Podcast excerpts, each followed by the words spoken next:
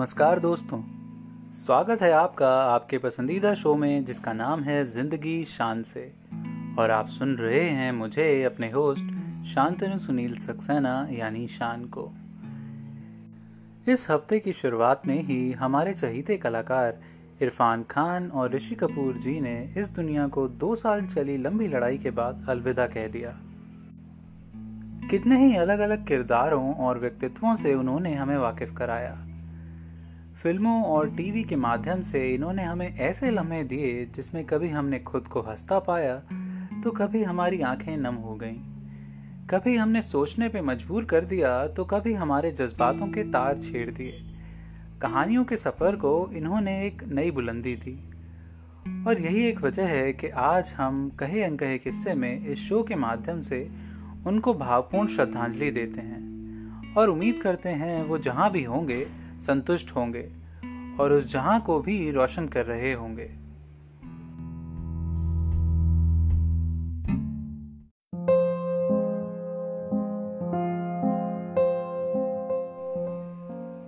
मैं आपको सुना रहा हूँ अपने सहलेखक नितिन श्रीवास्तव जी की कहानी, हिजड़ा। पिछले भाग में आपने सुना कि समीर को लगता था कि एक हिजड़े की दुआओं के कारण उसकी जान भयानक एक्सीडेंट के बाद भी बच गई। और इसलिए वो उसे अपना दोस्त मानने लगा, लेकिन उसके अचानक गायब हो जाने से परेशान था। अब आगे। मेरे चेहरे पर भी मुस्कान की लहर दौड़ गई और मैंने कार आगे बढ़ा दी। अगले कई और दिनों तक वो ही दिखाई देता रहा। एक दिन सुबह जब सिग्नल पर पहुँचा तो मेरे पहुँचते तक सिग्नल लाल हो गया। अब तो इसे हरा होने में कम से कम दो मिनट लगेंगे यही सोचकर मैं मोबाइल उठाकर उसमें व्यस्त हो गया। अभी कुछ सेकंड ही हुए थे कि कानों में एक जानी पहचानी सी आवाज़ गूंजी, नमस्ते साहब जी, कैसे हैं? निगाह उठाकर देखा तो कानों ने उस आवाज़ को बिल्कुल सही पहचाना था।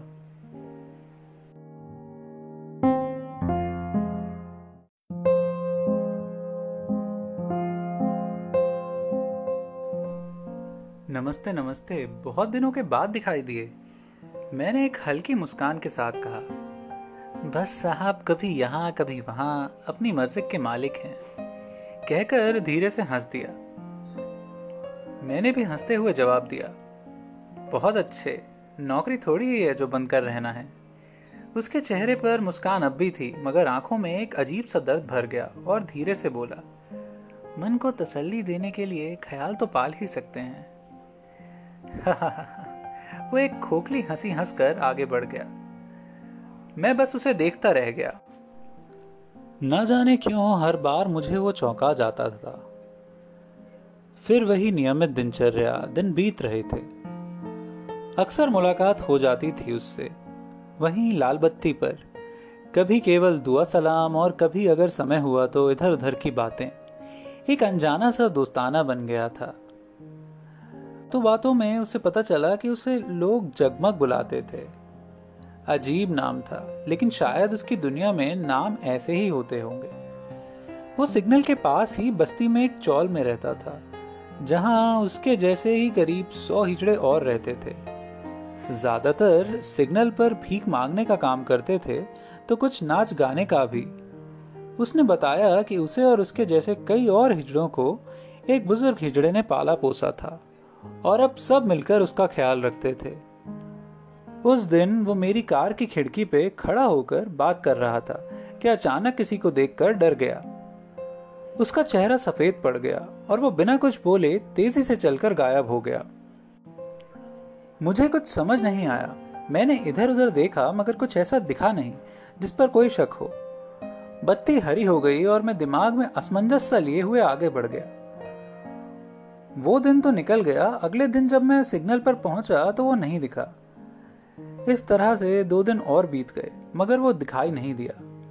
और मुझे ये बात परेशान करने लगी थी। न जाने क्यों रह रहकर मुझे उसका ख्याल आ रहा था। कहीं वो किसी मुसीबत में तो नहीं पड़ गया। किसको देखा था उसने जो वो इतना डर गया था? एक बार को ख्याल आया, क्यों ना बस्ती में जाकर पता लगाऊँ। फिर लगा कि मुझे इस सब में नहीं पड़ना चाहिए। उसकी दुनिया मेरी दुनिया से अलग है। वहाँ के बारे में मुझे कुछ पता नहीं। उसकी मदद करने के चक्कर में कहीं मैं ही मुसीबत में ना आ जाऊँ। इसी उधेड़ बुन में एक और दिन निकल गया। एक दिन सुबह ऑफ़िस में बैठे बैठे तय कर लिया। एक बार जाकर पता कर लेता हूँ, न जाने क्यों मगर बार बार उसका ख्याल आ रहा था। कई दिनों के बाद उस दिन लंच के समय बाहर आया। सोचा लंच टाइम में होकर आ जाता हूँ। हाथ में बची हुई एक रोटी भी थी। मगर देखा तो वो भिकारी अपनी जगह पर था ही नहीं, शायद आया ही नहीं था। खैर, रोटी मैंने गाय को दी और निकल पड़ा।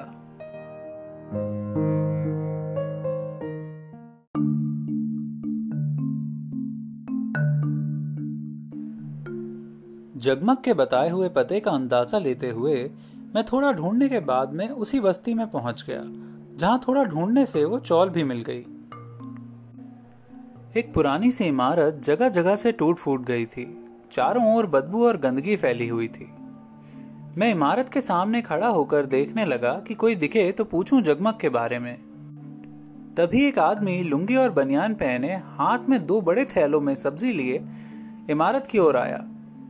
बिल्कुल पास पहुंचकर उसने मुझे ऊपर से नीचे तक देखा और पीछे से ही बोला, क्या ढूंढ रहे हैं साहब? किससे मिलना है? अचानक उसकी आवाज़ सुनकर मैं चौंक गया। फिर पलटकर उसकी ओर देखकर पूछा, आप यहीं रहते हो? वो बोला हाँ मैं यहाँ सबके लिए खाना बनाता हूँ। आपको किससे काम है?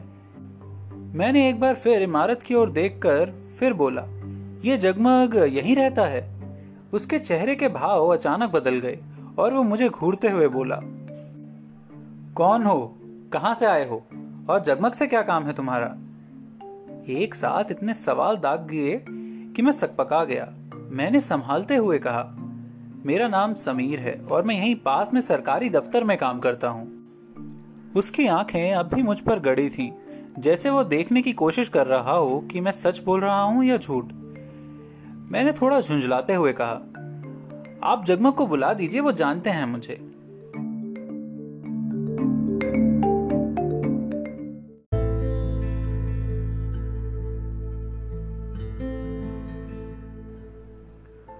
थैले लिए हुए आगे बढ़ा और मुड़कर मुझसे बोला, आ जाओ, मेरे पीछे। वो आगे जाकर एक अंधेरी सी सीढ़ी में चढ़ने लगा और मैं उसके पीछे पीछे चल दिया। एक के बाद एक, तीन सीढ़ियाँ चढ़ने के बाद हम तीसरी मंजिल की बालकनी में पहुँच गए थे। मेरी तो सांस ही फूल गई ऊपर तक पहुँचने में। आगे बढ़कर वो एक दरवाजे पे जाकर रुका और मेरे आने का इंतज़ार करने लगा। जैसे मैं पहुँचा वो अंदर घुसा और पीछे पीछे मैं भी घुस गया। मैंने चारों ओर एक नज़र दौड़ाई। बाहर से बिल्कुल उल्टा दिखने वाली वो इमारत में वो कमरा निहायत ही खूबसूरत और साफ़ सुथरा सा था। बाई ओर एक सोफा सेट रखा हुआ था। बीच में मेज और फूलों से भरा गुलदस्ता रखा था। सोफे का कवर और कुशन करीने से लग रहे थे और नीचे एक कालीन बिछा हुआ था। दाई ओर दीवार पर बड़ा सा टीवी और उसके अगल बगल पेंटिंग्स लगी थी। जिस दरवाजे से हम घुसे थे, उसके ठीक सामने दूसरा दरवाज़ा था, जिस पर बहुत सुंदर सा पर्दा लगा हुआ था। उस आदमी ने मुझे सोफे की ओर इशारा करते हुए कहा, यहाँ बैठ जाओ। मैं चुपचाप बैठ गया और अगले दो मिनट तक यूँ ही बैठ सोच रहा था कि कहीं यहाँ आकर गलती तो नहीं कर दी मैंने। एक तरफ़ ये चिंता हो रही थी कि ऑफ़िस से बिना बताए निकला हूँ कहीं बॉस का बुलावा आया तो कहर ही हो जाएगा। और दूसरा, यहाँ क्या होने वाला है? ये भी अभी तक समझ नहीं आ रहा था। खैर, वो आदमी जिस दरवाजे से हम आए थे, उसी से बाहर निकल गया। और दो मिनट बाद पर्दा हटाकर एक बुज़ुर्ग लेकिन हट्टा कट्टा हिजड़ा बाहर निकला। मैं उसे देखकर खड़ा हो गया। तो वो किनारे वाले सोफे पर बैठते हुए बोला, बैठ जाइए। मैं थोड़ा सिकुड़ कर बैठ गया। उसके चेहरे पर एक बहुत सुकून भरी मुस्कुराहट थी। कुछ पल के सन्नाटे के बाद उसकी आवाज़ दोबारा आई। बताइए, क्या खिदमत कर सकते हैं हम आपकी? मेरा गला सूख रहा था। मानो आवाज़ ही नहीं निकल रही थी। एक बार खंखार कर फिर मैं बोला, जी, मेरा नाम समीर है। मैं यहीं पास में काम करता हूँ। रोज आते जाते मुझे सिग्नल पर जगमग मिलता था। हमारी बातचीत हो जाती थी, लेकिन पिछले कुछ दिन से वो दिखा नहीं, इसलिए मुझे चिंता हुई और मैं उसे ढूंढता हुआ यहाँ आ गया। मैं एक सांस में अपनी बात बोल गया था। वो मेरी आँखों में देखते हुए बोला, देखिए, मुझे अच्छा लगा कि आपने एक गरीब हिजड़े के बारे में इतना सोचा, मगर फिर भी मैं जानना चाहूँगी कि आपके, उसके बारे में छानबीन करने की कोई खास वजह तो नहीं है। मुझे ना जाने क्यों उसकी बात अच्छी नहीं लगी। और मैं उठकर खड़ा हो गया। देखिए, पिछली बार जब उसे देखा था तो वो परेशान सा लग रहा था। इसलिए मैंने सोचा कि एक बार पता कर लूँ, मगर लगता है मुझसे गलती हो गई है। कहकर मैं बाहर जाने लगा। तभी वो बोल पड़ा, यहाँ बहुत तरह के लोग आते हैं, इसलिए हमें सतर्क रहना पड़ता है। अगर आपको मेरी बात बुरी लगी हो तो मुझे माफ़ कीजिएगा, मैं उसे बुला देता हूँ। आगे उसकी मर्ज़ी, वो आपसे बात करना चाहे या नहीं।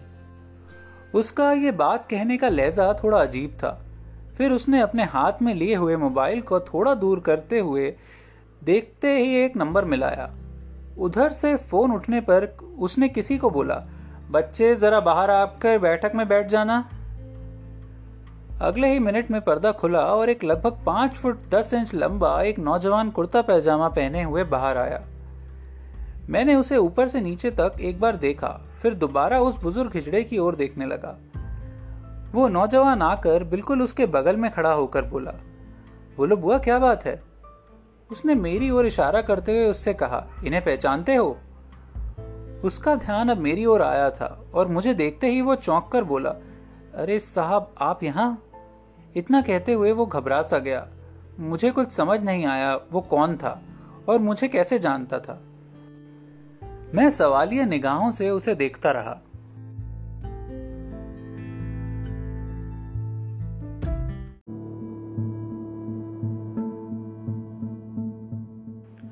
अगले पल उसने मुड़कर बुआ की ओर देखा। उनका चेहरा बिल्कुल शांत था, मानो कोई भाव ही नहीं। एक बार उसको देखा, फिर मुझे देखते हुए बुज़ुर्ग हिजड़े ने बोलना शुरू किया। देखिए, मुझे जगमग ने आपके बारे में पहले बताया था। और जितना मैंने आपके बारे में सुना है, उसके मुताबिक आप एक शरीफ इंसान हैं। इसलिए आज मैंने आपके सामने असलियत बयां करने की सोची। इतना कहकर उन्होंने दोबारा उस लड़के को देखा और फिर मेरी ओर मुखातिब होकर, इस लड़के का नाम मोहित शर्मा है। इसे मैंने अपने बच्चे की तरह रखा है। यही आपका जगमग है और यही वो गूँगा बहरा भिकारी जिसे आप रोज एक रोटी देते हो। इसे गलत मत समझिएगा। इसने ऐसा किसी को धोखा देने के लिए नहीं किया, बल्कि ये तो खुद मुसीबत का मारा है। उसकी बातें मेरे दिमाग में हथौड़े की तरह लग रही थी। मेरा झुंझलाहट के मारे बुरा हाल हो गया था। मैं झटके से उठ खड़ा हुआ और गुस्से में बोला, अब मैं यहाँ एक मिनट भी नहीं रुक सकता। हद होती है। एक अच्छे खासे हट्टे कट्टे इंसान को ऐसी क्या मुसीबत आन पड़ी कि उसे एक हिजड़ा बनना पड़े? और तो और एक ही आदमी दो दो भेस बनाकर दुनिया को बेवकूफ़ बना रहा है। लेकिन आपका कहना है कि वो धोखा नहीं देना चाहता। मैंने ज़िंदगी की सबसे बड़ी भूल की, जो ऐसे धोखेबाज के लिए सहानुभूति जताने यहाँ आ गया। वो लड़का जिसका नाम मुझे अभी पता चला था, मोहित, लगभग रुआसा होकर मेरे सामने हाथ जोकर खड़ा हो गया था। साहब, मैं धोखेबाज नहीं हूँ। हाँ मेरी बदनसीबी ने मुझे ये सब करने पर मजबूर किया। मैं आपको बताना चाहता था, मगर डरता था कि कहीं आप गलत न समझ लें। और सिग्नल पर मेरे पास इतना समय नहीं होता कि मैं आपको पूरी बात बता सकूँ। आज मैं आपको सब कुछ बता देता हूँ। फिर आप ही तय कीजिए कि मैं धोखेबाज हूँ या मुसीबत का मारा। मेरा गुस्सा अभी कम नहीं हुआ था, लेकिन फिर भी मैंने उसे एक मौका देना ठीक समझा और कड़क कर बोला, ठीक है तुम्हें जो कहना है जल्दी से कहो। मेरे पास वक्त बहुत कम है। और फिर जो उसने बताया, वो सच में किसी को ऐसी स्थिति में लाने के लिए बहुत था। आगे की कहानी वैसे जैसे मोहित ने बताई।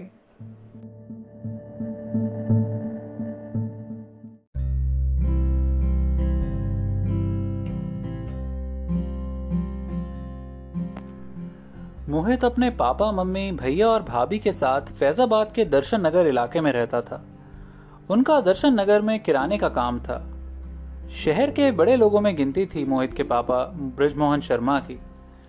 पापा और भैया पूरा दिन दुकान पर बैठते थे और मोहित स्कूल और उसके बाद दोस्तों के साथ दिन भर मस्ती करता रहता। बारहवीं के बाद पापा चाहते थे कि वो इंजीनियरिंग करे, मगर मोहित अपने शहर की मौज मस्ती छोड़कर बाहर पढ़ने नहीं जाना चाहता था।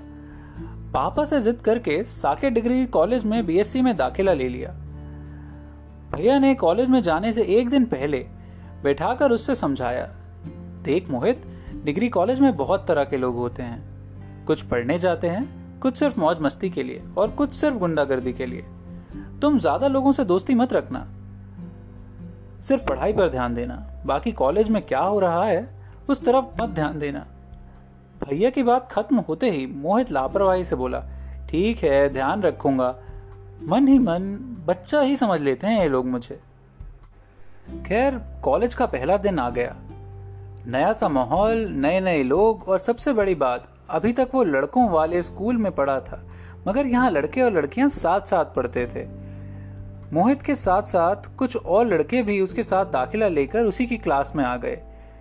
क्लास में मोहित और उसके दोस्त सबसे पीछे की सीट पर बैठ गए। पहली क्लास मैथ्स की थी। पहाड़ सिंह सर की। जैसे ही क्लास में वो घुसे, सबके सब खड़े हो गए। फिर उन्होंने बैठने का इशारा किया और ब्लैक बोर्ड के सामने कुर्सी पर बैठ गए। जैसा नाम, वैसे ही दिखने में। लंबा चौड़ा शरीर, सख्त चेहरा और शांत आँखें। कुछ मिनट के सन्नाटे के बाद उनकी आवाज़ गूंजी, आप सबका मेरी क्लास में स्वागत है। आज पहला दिन है, इसलिए हम ज़्यादा कुछ नहीं कहेंगे। बल्कि अपनी पिछली क्लास में क्या सीखा, जानने की कोशिश करेंगे। आपसे जो सवाल पूछा जाए, उसका आंसर देने से पहले अपना परिचय दीजिएगा। आंसर ना पता हो तो चुप रहने के बजाय कह दीजिए कि नहीं पता। इससे सभी का समय बचेगा। चलिए, पीछे से शुरू करते हैं।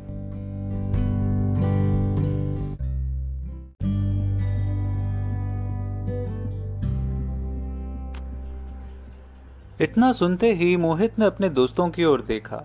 वो भी उसकी ओर देख रहे थे। दिल की धड़कन तेज हो गई और पैर काँप रहे थे। जिस मुसीबत से बचने के लिए पीछे बैठे थे, वो और जल्दी आ गई थी। मोहित, जो सबसे किनारे बैठा था, उसकी ओर देखकर सर बोले हाँ जी, पीली शर्ट, आपसे शुरू करते हैं। पहले अपना परिचय दीजिए, फिर ये बताइए E is equal to M C square में E क्या है? जवाब पता होने के बावजूद जैसे हलक सूख गया हो मोहित का और आवाज़ ही नहीं निकल रही। पूरा ज़ोर लगाकर बोलना शुरू किया मोहित ने। जी मेरा नाम मोहित शर्मा है। इससे पहले कि मोहित परिचय पूरा कर पाता एक मधुर आवाज़ गूंजी। माफ़ कीजिएगा सर क्या मैं अंदर आ सकती हूँ? पूरे कक्षा की निगाहें जो अब तक मोहित पे थीं, घूमकर दरवाजे पर जा टिकी। वहाँ पर हरे और पीले रंग का सलवार सूट पहने एक सीधी सादी साधारण नैन नक्श की वाली लड़की खड़ी थी। सर ने उसकी ओर मुखातिब होकर कहा आ जाइए आज पहला दिन है, इसलिए आज कोई रोक टोक नहीं है, मगर कल से मैं किसी को देरी से क्लास में आने की अनुमति नहीं दूँगा। उसने सहमति में सर हिलाया और अंदर आ गई। बैठने की जगह ढूंढते हुए इधर उधर निगाह घुमाई तो सारी लड़कियाँ पीछे वाली सीट पर बैठी दिखी और वो खुद भी उस पर जाकर बैठ गई। मोहित की निगाहें अब भी उस पर ही थीं। अचानक सर की आवाज़ आई, अब आप इधर ध्यान दें। मोहित ने चौंक कर निगाह घुमाई तो देखा पूरी क्लास उसे ही देख रही थी। उसने घबराकर सर की ओर देखा और बोलना शुरू किया, जी, मेरा नाम मोहित शर्मा है। मैं दर्शन नगर से हूँ। मैंने महाराजा इंटर कॉलेज से बारहवीं की है। यहाँ पर सी प्रकाश की गति है। जल्दी जल्दी बोलकर मोहित बैठ गया। सर, जो उसकी ओर ही देख रहे थे, बोले, मैंने बैठने को थोड़ी बोला है अभी आपसे। मोहित घबराकर दोबारा खड़ा हो गया। इस पर सब हंस पड़े। सर ने बहुत ही शांत स्वर में कहा, शांत हो जाइए सभी, आपका भी नंबर आएगा। इतना सुनते ही सन्नाटा हो गया। सर दोबारा बोले, आपके पिताजी क्या करते हैं? मोहित ने जवाब दिया, सर, पापा का नाम ब्रजमोहन शर्मा है। और उनका किराने का काम है। सर पहली बार मुस्कुराते हुए बोले, बहुत अच्छे, बैठ जाइए। मोहित की जान में जान आई। इसके बाद सभी ने अपना परिचय दिया और सही गलत जैसा भी हो सका सवालों के जवाब दिए। मोहित का ध्यान अब भी उस लड़की पर था। उसने भी अपना परिचय दिया। वो फैजाबाद कैंट में रहती थी और कनौसा से बारहवीं करके आई थी। नाम था अनन्या अग्रवाल।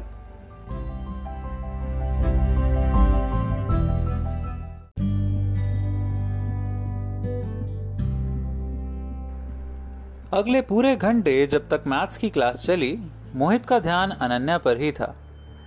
न जाने उसकी साधारण नैन नक्श में क्या आकर्षण था, जिसने मोहित को उसका दीवाना सा बना दिया था। मोहित ने ठान लिया था, वो उससे दोस्ती करके ही रहेगा। मगर कैसे? यहाँ के माहौल में तो कोई लड़की किसी लड़के को जानती भी हो तो भी बात नहीं करती। ऐसे में अनजान लड़की से बात करना तो लगभग नामुमकिन था। यही उधेड़ बुन भी मोहित के मन में चल रही थी कि क्या जुगत लगाई जाए, मगर कोई रास्ता समझ नहीं आ रहा था कि अचानक शायद मोहित की किस्मत काम कर गई और मैथ्स की क्लास खत्म होते ही सबसे आगे बैठी नम्रता अपनी सब किताब कॉपी लेकर पीछे आकर अनन्या के बगल में बैठ गई और दोनों ऐसे बातें करने लगी जैसे बहुत पुरानी जान पहचान हो। तभी मोहित को याद आया कि नम्रता भी तो कनौसा से ही बारहवीं करके आई थी। इसलिए दोनों एक दूसरे को शायद जानती हैं। नम्रता मोहित के पड़ोस में ही रहती थी। दोनों की दोस्ती तो नहीं थी, मगर एक दूसरे को जानते ज़रूर थे। अब अगला पड़ाव था नम्रता से दोस्ती बढ़ाना और उसके ज़रिए अनन्या तक पहुँचना।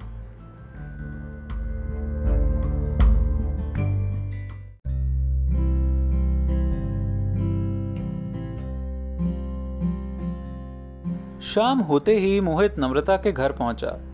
घंटी बजते ही नौकर ने दरवाज़ा खोला। वो मोहित को जानता ही था, इसलिए पूछा हाँ मोहित भैया, बाबूजी से कुछ काम था का? मोहित घर के अंदर झांकते हुए बोला हाँ था तो अंकल हैं घर पे? दरवाज़ा लगाते हुए नौकर बोला हाँ भैया, बाबूजी बैठक में हैं, चले जाइए। मोहित एक दो बार पहले भी आ चुका था, इसलिए घर के नक्शे से परिचित था और सीधा बैठक में चला गया। दरवाजे पर दस्तक देकर वो अंदर देखने लगा। गिरधर नारायण गुप्ता जी, नम्रता के पिता, आराम कुर्सी पे बैठे चाय पी रहे थे साथ साथ अखबार भी देख रहे थे। दरवाजे की दस्तक सुनकर चश्मा ठीक करते हुए दरवाजे की ओर देखा उन्होंने। मोहित ने तुरंत दोनों हाथ जोड़कर कहा, अंकल, नमस्ते। उसको देखकर उन्होंने अपना अखबार तय करके मेज पर रखा। और मुस्कुराकर बोले, नमस्ते बेटा, नमस्ते। अंदर आ जाओ। मोहित बिल्कुल नज़दीक पहुंचकर खड़ा हो गया। उन्होंने दोबारा कहा, बैठो बेटा, कैसे आना हुआ? ब्रिजमोहन बाबू कैसे हैं? कई दिनों से मुलाकात भी नहीं हुई हमारी। मोहित सामने रखे सोफे पर बैठ गया और बोला, अंकल, पापा तो ठीक हैं। मुझे असल में नम्रता की थोड़ी मदद चाहिए थी। हम डिग्री कॉलेज में एक ही क्लास में हैं और आज पहला दिन था। कुछ चीज़ें समझ नहीं आई मुझे। वो कुर्सी पर थोड़ा सीधे हुए और बोले अच्छा अच्छा रुको, मैं नम्रता को बुलाता हूँ। निम्मी निम्मी। उन्होंने दो बार ज़ोर से आवाज़ लगाई। आई पापा, कह के नम्रता दौड़ती हुई आई, लेकिन मोहित को देखकर थोड़ा ठिठक गई। उसको देखकर गिरधर बाबू बोले, बेटा, जरा देखो, मोहित को तुम्हारी कुछ मदद चाहिए शायद। वो जी पापा, बोलकर अपने पापा की कुर्सी के पीछे कुर्सी पे हाथ रख के खड़ी हो गई। मोहित उसको देखकर बोला, नम्रता, मेरे मैथ्स के नोट्स छोड़े छूट गए थे। अगर तुम नोट्स दे सको, मैं चेक करके तुरंत वापस कर दूँगा। प्लीज़, वरना मैं पहले दिन ही पिछड़ जाऊँगा। उसे शायद सुबह की बात याद आ गई और वो हंस पड़ी। गिरधर बाबू ने पीछे मुड़ के कहा, इसमें हंसने वाली क्या बात है? कोई मदद मांग रहा है तो कर दो। वो चुप हो गई और शांत होकर बोली, ठीक है, आप बैठिए, मैं नोट्स लेकर आती हूँ. वो भागकर चली गई। गिरधर बाबू ने नौकर को चाय लाने के लिए बोलकर फिर अखबार पढ़ने लगे। मोहित इधर उधर कमरे को देख रहा था। थोड़ी देर में नम्रता अपनी कॉपी लेकर आ गई। मोहित कॉपी उलट पलट कर देखने लगा और जैसे ही कॉपी बंद की, अंकल की आवाज़ आई, बैठो, चाय पीकर जाना। खुशी तो हुई, कुछ और देर रुकने का मौका मिल गया। शायद कुछ बात हो पाए, मगर कोई फ़ायदा नहीं। नम्रता बोली, पापा, अब मैं जाऊँ? गिरधर बाबू ने उसे इशारे से जाने की इजाज़त दे दी। चाय आ गई और मोहित ने चुपचाप सर नीचे किए चाय खत्म की और अंकल को नमस्ते करके कॉपी लेकर चला गया। आज का दिन तो बेकार हो गया था उसका, कोई बात ही नहीं हो पाई, मगर कम से कम एक सफलता तो मिली।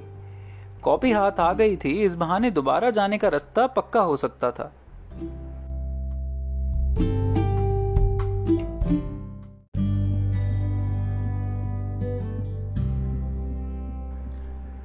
अगले दिन क्लास में घुसते ही नम्रता ने आवाज़ लगाई, मोहित, मेरी नोटबुक दे देना।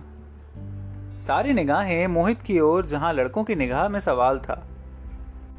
दूसरे ही दिन में लड़की से दोस्ती वहीं लड़कियों के दिमाग में, ये इससे कैसे जानती है? मोहित भी इस अचानक हुए हमले से हक्का बक्का रह गया और मुड़कर लड़कियों की तरफ़ सबसे आगे की कुर्सी की ओर देखने लगा, जहाँ नम्रता बैठती थी। साथ में अनन्या भी बैठी थी। देखते ही मोहित खुश हो गया और नोटबुक बैग से निकालकर उसकी ओर भागा। नम्रता के सामने खड़ा होकर उसने एक तिरछी निगाह अनन्या पर डाली, फिर नम्रता से बोला माफ़ करना, मैं रात में देर तक पढ़ रहा था, इसलिए वापस करने नहीं आ पाया। थोड़ा और समय लगाने के लिए उसने नम्रता से पूछा, ये तीसरे पन्ने पर क्या लिखा है? मैं समझ नहीं पाया थोड़ा। नम्रता ने नोटबुक हाथ में लेते हुए कहा, दिखाओ जरा। फिर उसने मोहित को समझाया और वो अपनी कुर्सी पे जाके बैठ गया।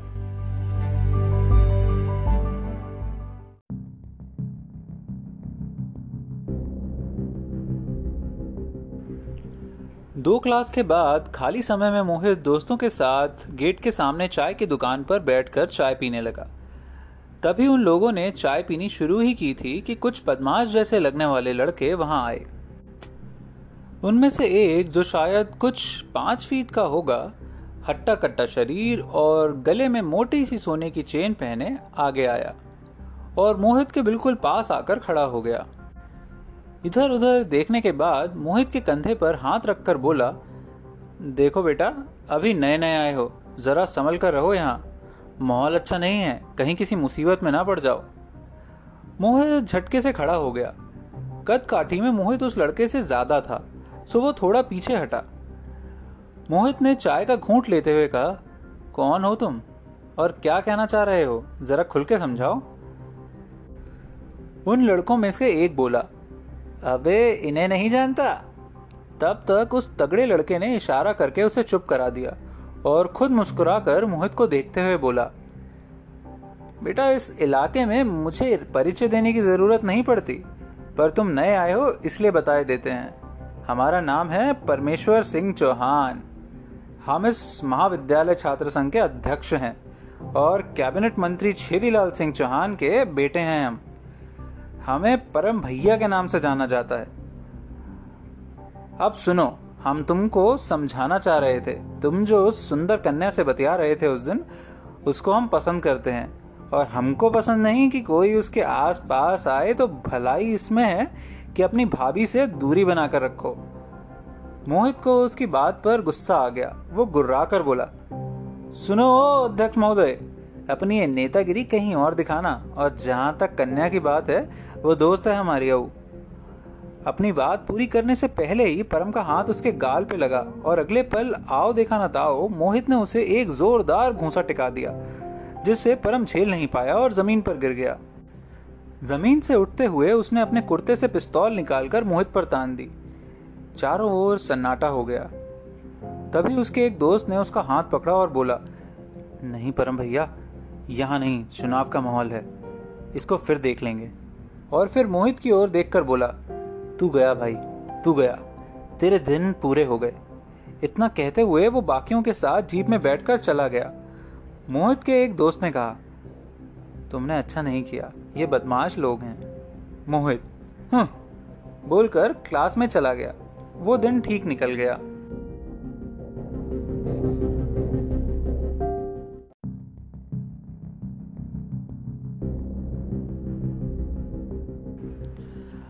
अगले दो तीन दिन कुछ नहीं हुआ, मगर मोहित को कई बार ऐसा लगा कि कोई उसका पीछा कर रहा है। सैटरडे को कॉलेज में छुट्टी होने की वजह से मोहित खाली था तो भैया के कहने पर भाभी को छोड़ने उनके मैके लखनऊ चला गया। अगले दिन संडे था, इसलिए रात वहीं रुककर अगले दिन दोपहर तक घर पहुँचा, मगर यहाँ तो तबाही हो चुकी थी। पूरी दुकान टूट फूट गई थी, घर अस्त व्यस्त था। भैया और पापा को चोट लगी थी। मोहित भागकर भैया के पास पहुँचा तो पता चला कि परम कुछ गुंडों के साथ आया था। मोहित के ना मिलने पर उन लोगों ने मारपीट की और तोड़फोड़ की। मोहित गुस्से से कांपने लगा। संडे होने की वजह से उन लोगों के कॉलेज में मिलने की संभावना नहीं थी। इसलिए मोहित पता करता हुआ सीधे छेदी लाल के ऑफ़िस पहुँच गया और उसे वहाँ परम मिल भी गया। मोहित ने वहीं पड़ी एक लोहे की रॉड उठाकर परम को तब तक मारा जब तक वो बेहोश नहीं हो गया। मोहित के सामने किसी की बोलने की भी हिम्मत नहीं हुई और वो वापस आ गया। अगले दिन वो कॉलेज नहीं गया और शाम को मम्मी के कहने पर उन्हें लेकर फैजाबाद के बाज़ार चला गया। करीब एक घंटे की खरीदारी के बाद वो लोग वापस लौटने लगे। अभी बाज़ार से बाहर भी नहीं निकल पाए थे कि मोहित का दोस्त कमल भागता हुआ आया और बोला, भाई भाई, घर मत जाना। वहाँ वो छेदीलाल अपने गुंडों के साथ तेरा इंतज़ार कर रहा है। मेरी मानो तो कुछ दिन के लिए कहीं बाहर चले जाओ। मोहित झल्लाकर बोला, तेरा दिमाग खराब है क्या? मैं भाग जाऊँ उस छेदी के डर से? उसकी हालत भी है, उसके भाई जैसी ना की तो देख लेना। इस बार मम्मी बोली, बेटा, इतना गुस्सा अच्छा नहीं है। चलो कहीं से फ़ोन करते हैं पापा को। उनसे बात करो और जैसा वो कहें वैसा ही करो।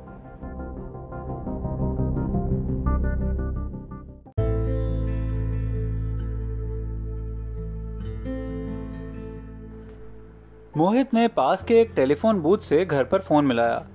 फ़ोन पापा ने उठाया। वो घबराई हुई आवाज़ में बोले, बेटा, वो छेदी अच्छा आदमी नहीं है। तुमने उससे झगड़ा करके अच्छा नहीं किया।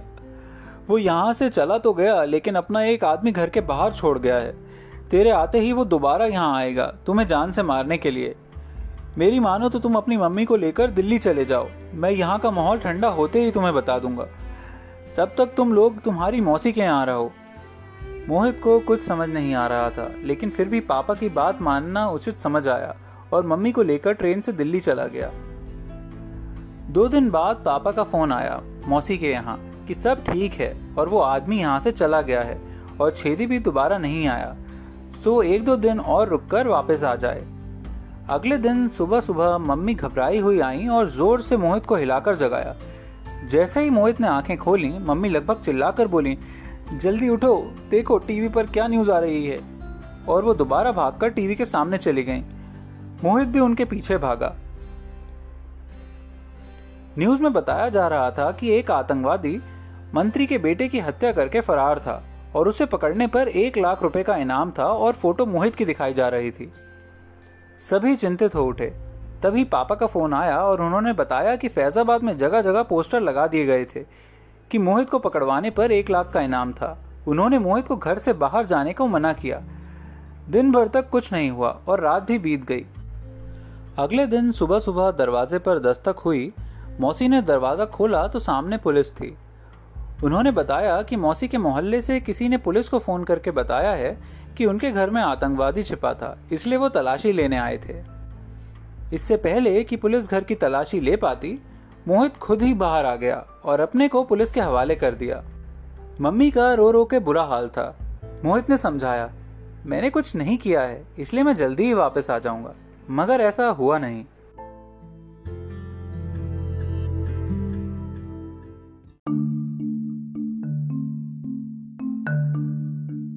पुलिस वाले उसे गाड़ी में बैठाकर ले गए, लेकिन वो पुलिस स्टेशन ना ले जाकर कहीं और एक सुनसान जगह पर उसे गाड़ी से उतार दिया।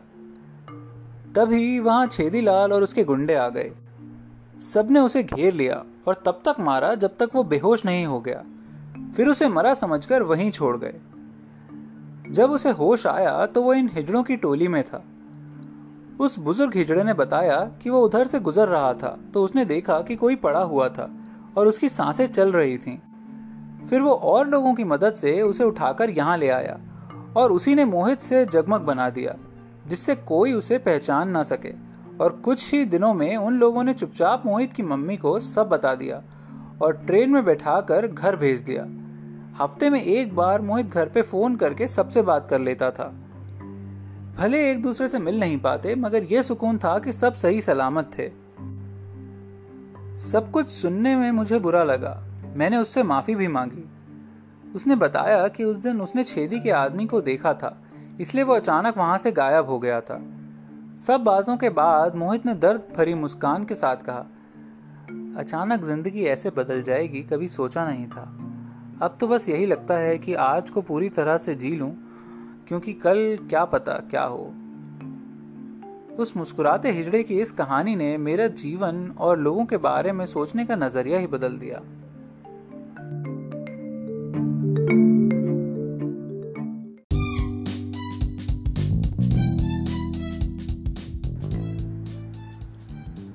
और यहीं होती है ये कहानी ख़त्म और शुरू होता है इंतज़ार इसके तीसरे भाग का, जिसे मैं बहुत जल्द आपके लिए लाने वाला हूँ, कहे अनकहे किस्से में।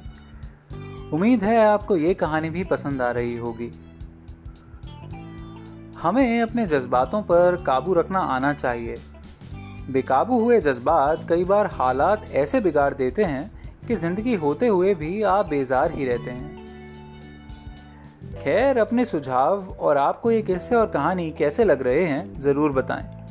आपका पसंदीदा शो अब दुनिया भर की अलग अलग ऑडियो स्ट्रीमिंग ऐप्स पे भी उपलब्ध है। चाहे फिर वो एप्पल आई हो स्पॉटिफाई हो, या गाना डॉट कॉम या आप सुन सकते हैं मुझे यूट्यूब पर भी, और जल्द ही आप मुझे सुन सकेंगे सावन ऐप पे भी। आप मुझे ईजिली फेसबुक इंस्टाग्राम और ट्विटर पे भी लिख सकते हैं। या फिर अगर आप चाहें तो सीधे मेरे वेबसाइट से मुझे संपर्क कर सकते हैं। वेबसाइट एड्रेस है W dot S H A N T A N U S U N I L S X E N double A dot com बहुत जल्द अपने इस शो ज़िंदगी शान से मैं आपके लिए लेके आ रहा हूँ एक नया सेगमेंट जिसका नाम होगा पुकारती नज़में। जो कि पूरी तरह से कविताओं और नज़मों को समर्पित होगा। तो उम्मीद करता हूँ कि आपका साथ मुझे उस नए सेगमेंट में भी मिलेगा।